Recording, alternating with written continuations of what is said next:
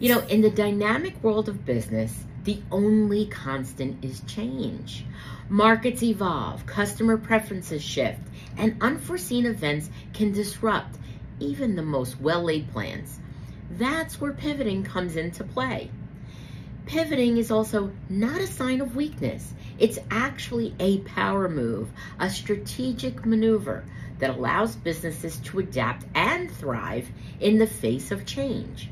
Whether you're a startup or a seasoned entrepreneur or a business leader leading your team at a big corporation, the ability to pivot can be a game changer. If you're a CEO, entrepreneur, or business owner that can't seem to figure out what is blocking you from attaining the next level of growth in your business, then listen up. I'm Maria DeLorenzis Reyes. I've taken what I've learned in 30 years working inside multi million dollar corporations, building my own business, and consulting my clients, and discovered five themes that stop a business from scaling. I've created a tool to help you get the answers you need to get unstuck and unlock the next level of growth head over to scale.mariadr.com and click the link to get your custom Scale Factor Formula scorecard when this episode is over. Hey, everybody, welcome to Finding the Upside. I'm so happy you chose to join me today. I have another shorty episode for you. You know, on Finding the Upside, we are dedicated to helping you discover opportunities in challenges both in business and in life. On this shorty episode, we're going to be diving deep into the art of pivoting, specifically in business, how to adapt and flourish in changing markets. Let's get going. So, first, let's talk about understanding the need to be able to pivot. You know, in the dynamic world of business, the only constant is change. Markets evolve, customer preferences shift, and unforeseen events can disrupt even the most well laid plans. That's where pivoting comes into play. Pivoting is also not a sign of weakness. It's actually a power move, a strategic maneuver that allows businesses to adapt and thrive in the face of change. Whether you're a startup or a seasoned entrepreneur or a business leader leading your team at a big corporation, the ability to pivot can be a game changer. So, now let's talk about what are some signs that it might be time to pivot? When's the right time? Let's talk about some telltale signs. First one is changing customer behavior. When your target audience's preferences or needs have shifted, it's time to reassess what you're offering. Maybe you're offering something they don't need or want anymore. Maybe the way it's delivered doesn't fit what they're looking for. It's really important to keep an eye on that and be ahead of the curve. So when you see those indications, to be starting to understand what the change is, how to meet that change in needs. The second thing is market trends. Keeping a close eye on industry trends can help you identify opportunities for innovation and adapting either what you're doing, how you're doing it. It's really key, especially in today's day and age. Things change like that.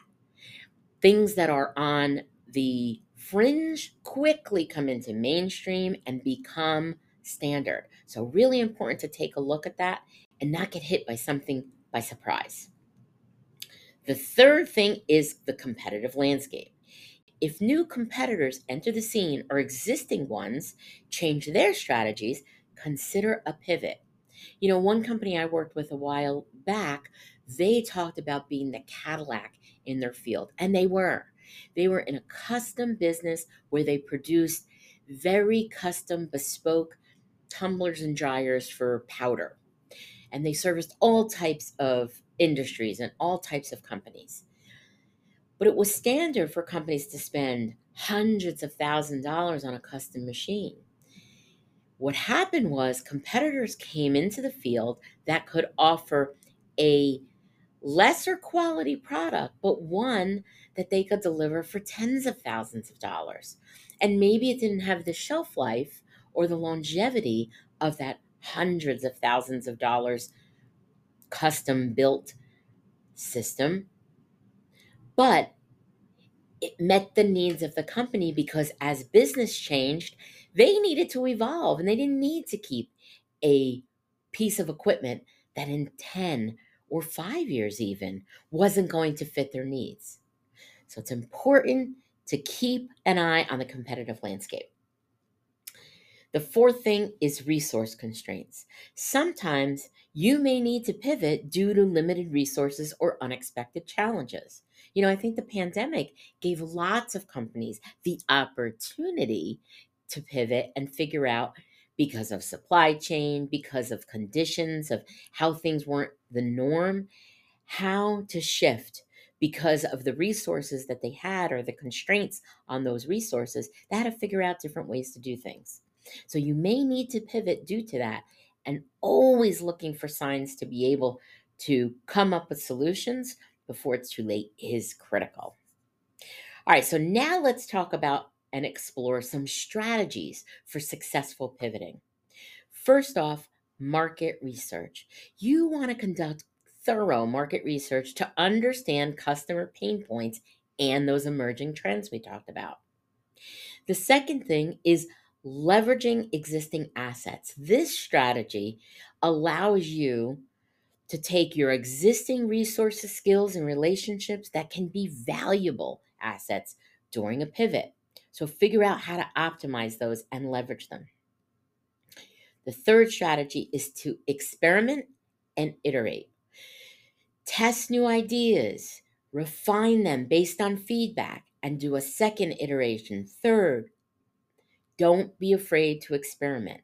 Test new things, use the feedback to tweak and evolve it. And fourth, communication. Keep your team and stakeholders informed throughout the pivot process. If you don't do that, people can be confused, get scared. You want them to understand that you're trying lots of different things to be ahead of any change that might impact or disrupt the business. All right, to illustrate the power of pivoting, let's take a look at some real world examples. First off, Netflix. Think about Netflix and its role in your life right now. This company was originally a DVD rental service. And Netflix pivoted to streaming, which revolutionized the entertainment industry. Just think about that.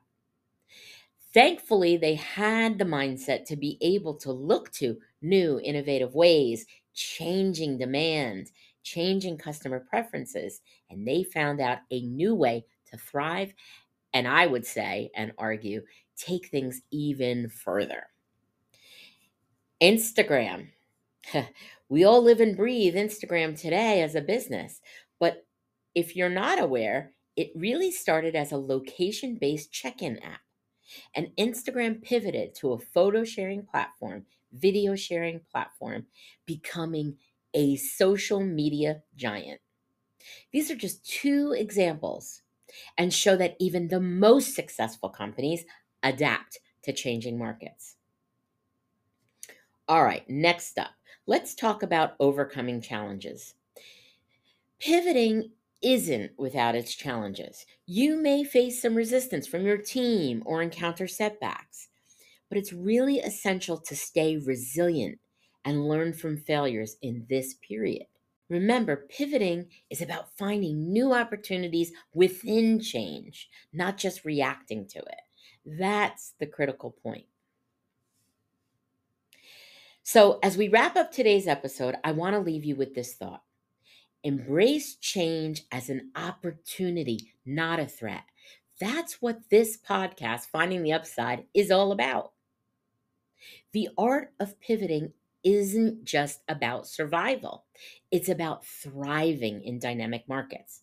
So keep an open mind, stay agile, and remember that the path to success often involves adapting and flourishing in changing landscapes. Thanks for joining me on today's shorty episode of Finding the Upside. If you found this content valuable, Please share it with others who may benefit.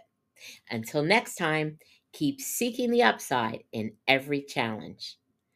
Bye for now, friends. All right, so I hope you loved this episode and found it valuable.